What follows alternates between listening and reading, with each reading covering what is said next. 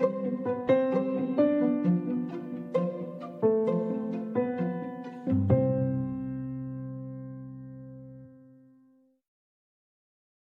verse 1 of Revelation 1, we read, The revelation from Jesus Christ. So, this revelation was given to John to give to the seven churches in southern Turkey, often called Asia in, in, the, in the New Testament, and through them to all who believe. Therefore, this is a revelation from Jesus Christ to you and to me and Jesus expects us to understand and benefit from what's been said and what's revealed to us.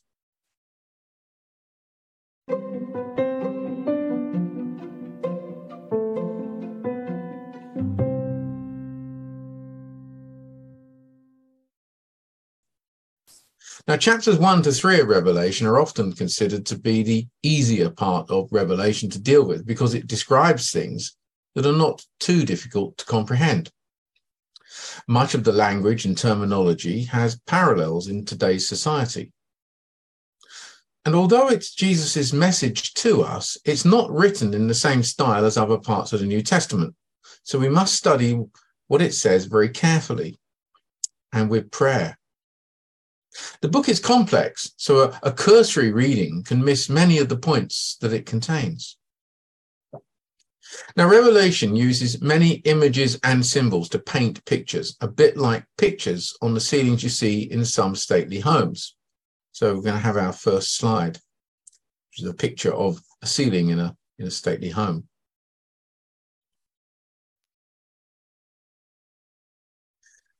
Now, this is only one of many, but they're typically wild and magnificent paintings of people uh, often scantily clad, but not in this case, and a scattering of mythical creatures and symbols. When you go to a stately house and you listen to the tour guide, you look at the image, they explain more. Like, for example, the two people in the center are the Lord and Lady of the Manor, made out to be king and queen, or maybe it's king and queen made out to be God and is, or whatever. Then the guide describes the people and characters in the picture. One is perhaps the artist who's painted a selfie tucked in the corner. The painting has hidden meanings that can only be fully understood when you're told who the characters are and what the symbols and objects mean.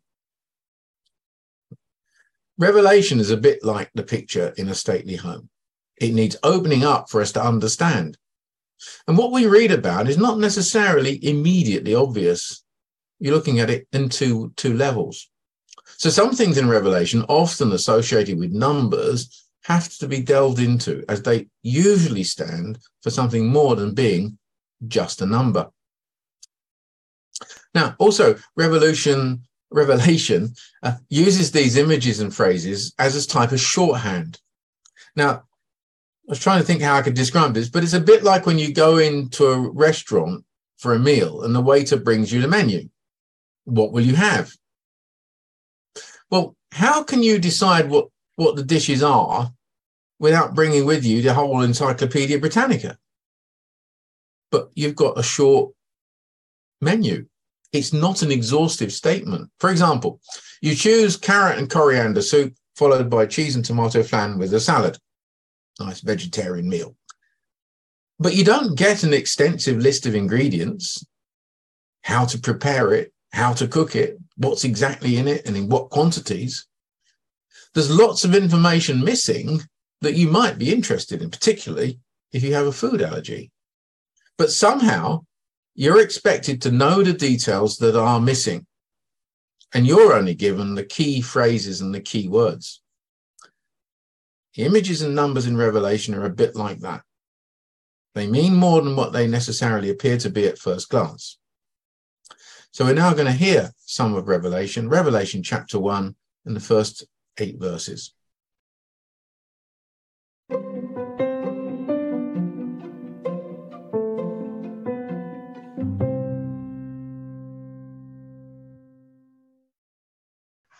This book is the record of the events that Jesus Christ revealed. God gave him this revelation in order to show his servants what must happen very soon. Christ made these things known to his servant John by sending his angel to him. And John has told all that he has seen. This is his report concerning the message from God and the truth revealed by Jesus Christ. Happy is the one who reads this book, and happy are those who listen to the words of this prophetic message and obey what is written in this book. For the time is near when all these things will happen. Greetings to the seven churches. From John to the seven churches in the province of Asia. Grace and peace be yours from God, who is, who was, and who is to come, and from the seven spirits in front of his throne, and from Jesus Christ, the faithful witness, the first to be raised from death, and who is the ruler of the kings of the world. He loves us, and by his sacrificial death, he has freed us from our sins and made us a kingdom of priests to serve his God and Father. To Jesus Christ be the glory and power for ever and ever. Amen. Look, he is coming on the clouds. Everyone will see him, including those who pierced him. All peoples on earth will mourn over him. So shall it be. I am the first and the last, says the Lord God Almighty, who is, who was, and who is to come. Thanks be to God.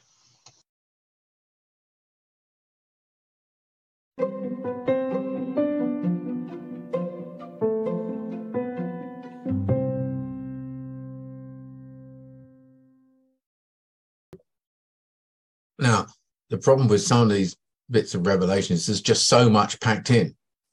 And I mentioned before about numbers. Mm. So I just want to pick one item, and it's seven churches. So this letter, the letters that John was to write from this revelation by Jesus, was written to seven churches. And here they are on a map of southern Turkey, or Asia is often referred to in the New Testament. And these are named in chapters two and three. See, there it is. It's easy. It's a book written to seven churches in southern Turkey. What could be simpler? But look deeper. We have to slow down. In the first three chapters, the number seven appears repeatedly. If you look further into the book, there are seven seals, seven trumpets, seven visions of conflict. Conf- that's cosmic conflict, not war on earth. Seven bowls, seven words, and seven visions of reality. Seven sets of seven scenes or images. And then lastly, there's an eighth scene, which itself is in seven parts. So, what does seven stand for? And when it says seven trumpets, does that mean that heaven's orchestra is really small? So, what about the number seven? Where do we first encounter seven in the Bible? Well, we find it in Genesis 1 and 2, where the Bible records God's conversation to Adam about the way he made the universe and this world, often referred to as the seven days of creation. But read more carefully. There are six days of creating, six days of doing, because God rested on the seventh day. The seventh day was set aside for Adam and Eve to share the day with God without doing anything, just being together, together enjoying the world without having to be busy or do. Well, from this, we have a seven day week where one day is best set aside for us to meet with God. The number seven is used to represent completeness, wholeness, goodness. So when we see seven lampstands and Jesus said, these are the churches, there are only seven as a number. Although there were actually more churches in existence at the time that this, this book was written. What about all the churches in Rome and, and, and all the gatherings and communities in Jerusalem and the whole of the area there?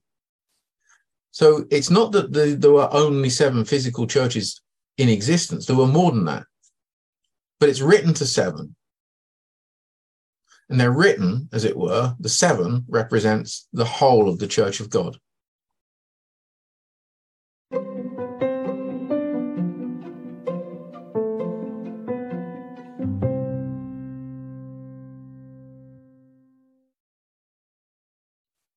Revelation chapter 1, verses 9 to 20.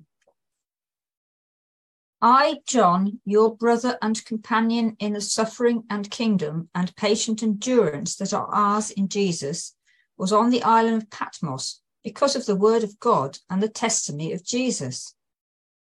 On the Lord's day, I was in the Spirit, and I heard behind me a loud voice like a trumpet, which said, Write on a scroll what you see and send it to the seven churches to Ephesus, Smyrna, Pergamon, Thyatira, Sardis, Philadelphia, and Laodicea. I turned around to see the voice that was speaking to me. And when I turned, I saw seven golden lampstands. And among the lampstands was someone like a son of man, dressed in a robe reaching down to his feet, and with a golden sash around his chest. Their head on his hair was like white wool, as white as snow, and his eyes were blazing like fire. His feet were like bronze glowing in a furnace, and his voice was like the sound of rushing waters. In his right hand he held seven stars, and coming out of his mouth was a sharp, double edged sword. His face was like the sun shining in all its brilliance. When I saw him, I fell at his feet as though dead. Then he placed his right hand on me and said, Do not be afraid. I am the first and the last. I am the living one. I was dead, and now look, I am alive for ever and ever, and I hold the keys of death and Hades. Write therefore what you have seen, what is now, and what will take place later. The mystery of the seven stars that you saw in my right hand and of the seven golden lampstands is this. The seven stars are the angels of the seven churches, and the seven lampstands are the seven churches.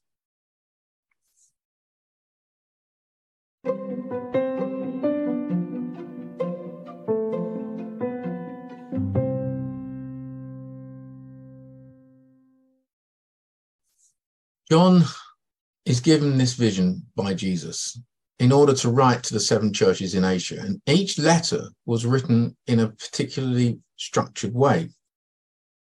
So, first of all, we have who and the place that the letter was written to. So, the, to the angel of the church at Ephesus or Smyrna and so on. The letter starts with repeating part of the description for Jesus that we've just looked at for example, Ephesus starts with him who holds the seven stars in his right hand and walks amongst the seven golden lampstands. Each letter says who it's from, not John, but from Jesus through John.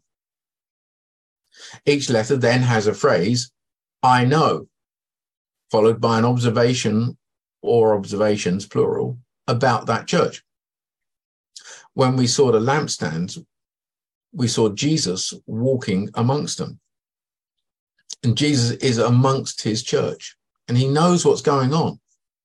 He doesn't seek to remove us from where we are, but he reassures us that he is with us and he sees and knows everything. Then there is a message of good points and bad points, a bit like a school report, you know, could do better, but it's not a school report. It's the word of Jesus to each church, pointing out strengths and weaknesses.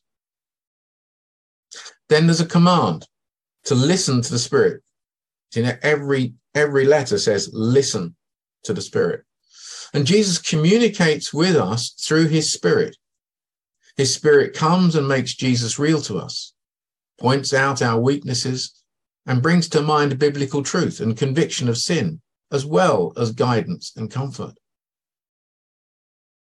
And then lastly, there is a promise. A final promise that we hear from the Spirit to he who conquers. And it's always the same phrase, he who conquers. And in this case, it's not to Jesus who has conquered death, but to each one of us who conquers in our life. You see, we fight the good fight. But the fight is not against humanity or other people. It's against powers and principalities of darkness and evil in the spiritual realm. And where the spiritual realm crosses into and influences our physical world. The fight is within us. We have to overcome our fears, prejudices, habits, desires, and everything that pulls us away from God and seeks to turn us from good to evil. And the promise to those who conquer is eternal life. Each letter is based around the physical place of the church. It draws on the context of that church and its local society, and also how society has influenced the church. The letter uses ideas and images from the local area. For example, at Laodicea, Jesus says, I know what you're up to. You're neither cold nor hot. So what's that based on? Well, in this particular case at Laodicea, the town was on a river that was tepid in temperature and it was sickly to drink. It wasn't cold where you could use the cold, clear water for drinking water, which there were cold springs in adjacent towns. And it wasn't a hot spring because there were hot springs as well in other towns in the area, a hot spring that you could bathe in. And Jesus uses the characteristics of this tepid, off tasting water in his letter. And the people of the town would have known that because it's like saying to the to the people of London, oh, you you know, you, the Tower of London, they all know it or, or, or whatever. And Jesus uses these characteristics and the images to make his point. Go to the next slide, please.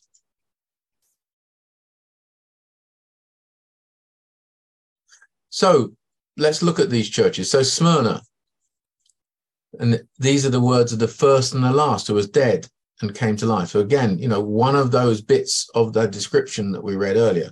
Now, Smyrna, it has some good points. It's it's suffers. It's been suffering, and and it's uh, been troubled and it's been persecuted, and they're still doing very well. Now, the city itself was very rich but they were the church itself was persecuted and it lacked wealth in the sense that they were financially poor. They were almost on the breadline because they weren't liked by the community. So, but although they were financially poor, they were spiritually very rich.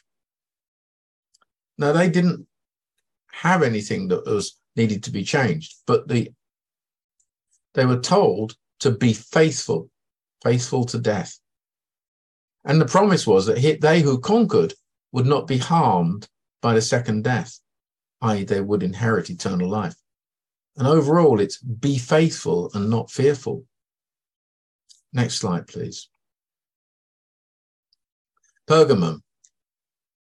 These, this church had been faithful and they'd held fast. They hadn't been dissuaded They'd always honored Jesus' names, even when it had been in adversity. There was very much a, a pressure to worship other gods, to go with the flow, to just be like everybody else in society. You know, just do what everybody else does, fit in and get on. But when that fitting in and getting on meant that they were being asked to eat meat offered to idols, because that's what society did. And they were being persuaded it didn't really matter and they were, could compromise their beliefs and their faith. That's what they were being drawn to do, and they were being led astray. And their action for them was to repent and stay true to Jesus's king, Jesus's teaching. And if they did so, rather than having to eat meat offered to idols, they would have the manna from God, God's bread, and they would also be given a new name and a name from the book of life. So this was all about following Jesus and not following the ways of the world. And in following the ways of the world, you'd get on. But in following Jesus, you might end up with hardship because you're not doing what other people in society wanted. Next slide, please. Thyatira um, they, their good points was that they were full of love and faith and, and service and patient endurance. But they were too were being lured into idol worship and sexual immorality. This was something that was going on in society, and everybody said, "Oh, there's no harm in it. You know, what, what's the problem? You know, everybody else does it. You you don't. It doesn't really matter because it didn't matter to them."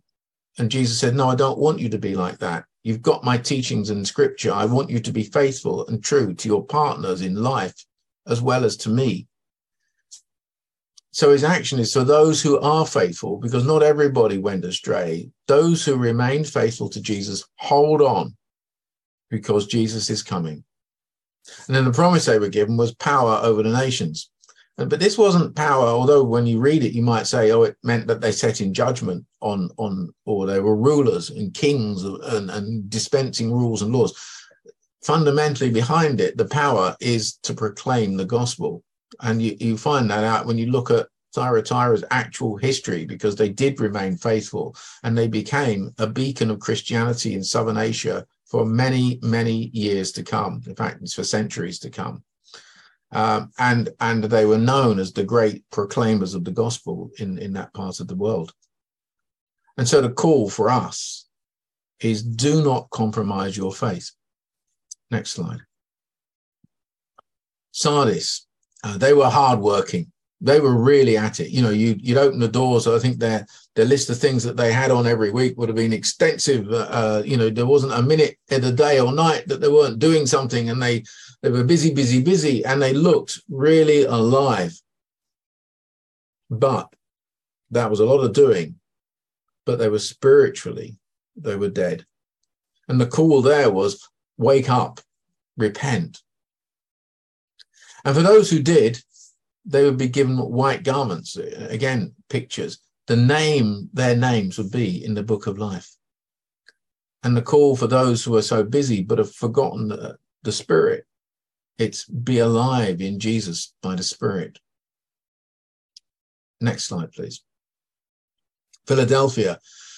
This church was weak, but it kept the word of God and it never denied Jesus. When, when pushed and persecuted and, and told to, you know, you, you, you have to toe the line, you have to worship Caesar and all of this, they said, no, no, no, no, we are going to keep to the word of God. And they, they stood up for what they believed and again, they, they they didn't have anything in the letter that said that they needed to change, but they were told to hold fast. Jesus is protecting you, and that they would become a pillar in the temple of God. And the pillars are actually were in the original temple built in Jerusalem. They were lined the hall of the of the sanctuary, uh, as it were. They would be a citizen of heaven and they're called, even though you're weak, to endure and trust God. Next slide, please. A final one of the churches, Laodicea. They were neither hot nor cold. I mentioned the springs earlier, but actually they were wretched, pitiable, poor, and naked. And their way out was to buy gold from Jesus, to repent and let Jesus into their lives. And the promise was that if they did that, they would sit on Jesus' throne with him on the throne in heaven. And the, the call to that church was to let Jesus into your life. So, different churches, different ways of expressing their faith in Jesus. So, the question this morning is which one of these churches do you feel describes you. Maybe one of them does, maybe none of them do. Listen to the Spirit. What is He saying about your church and about yourself?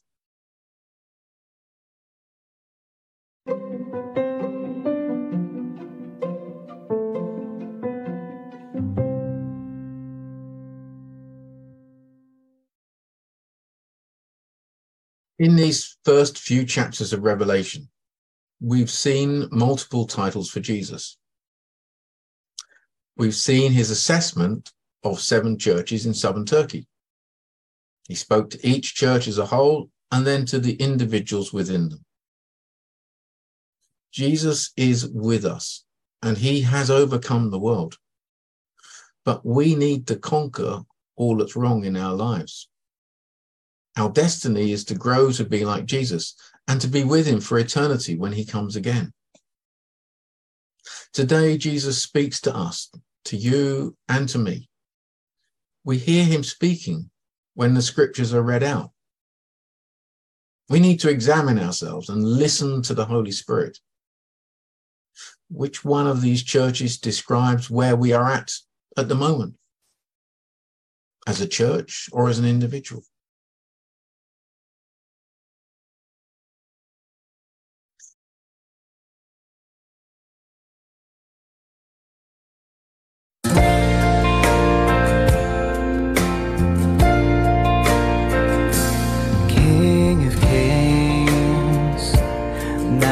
Majesty, God of heaven, living in me, gentle Savior, closest friend, strong deliver, beginning and end.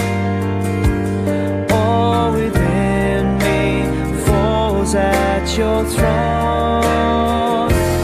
majesty.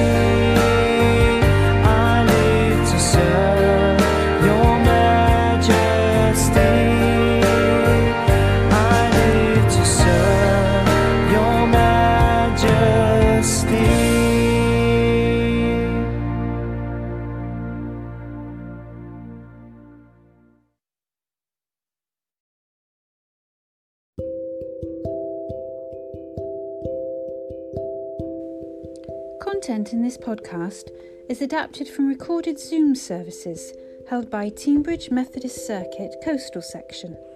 Full videos can be viewed on their YouTube channel. Music is taken from worship audio tracks, all rights reserved.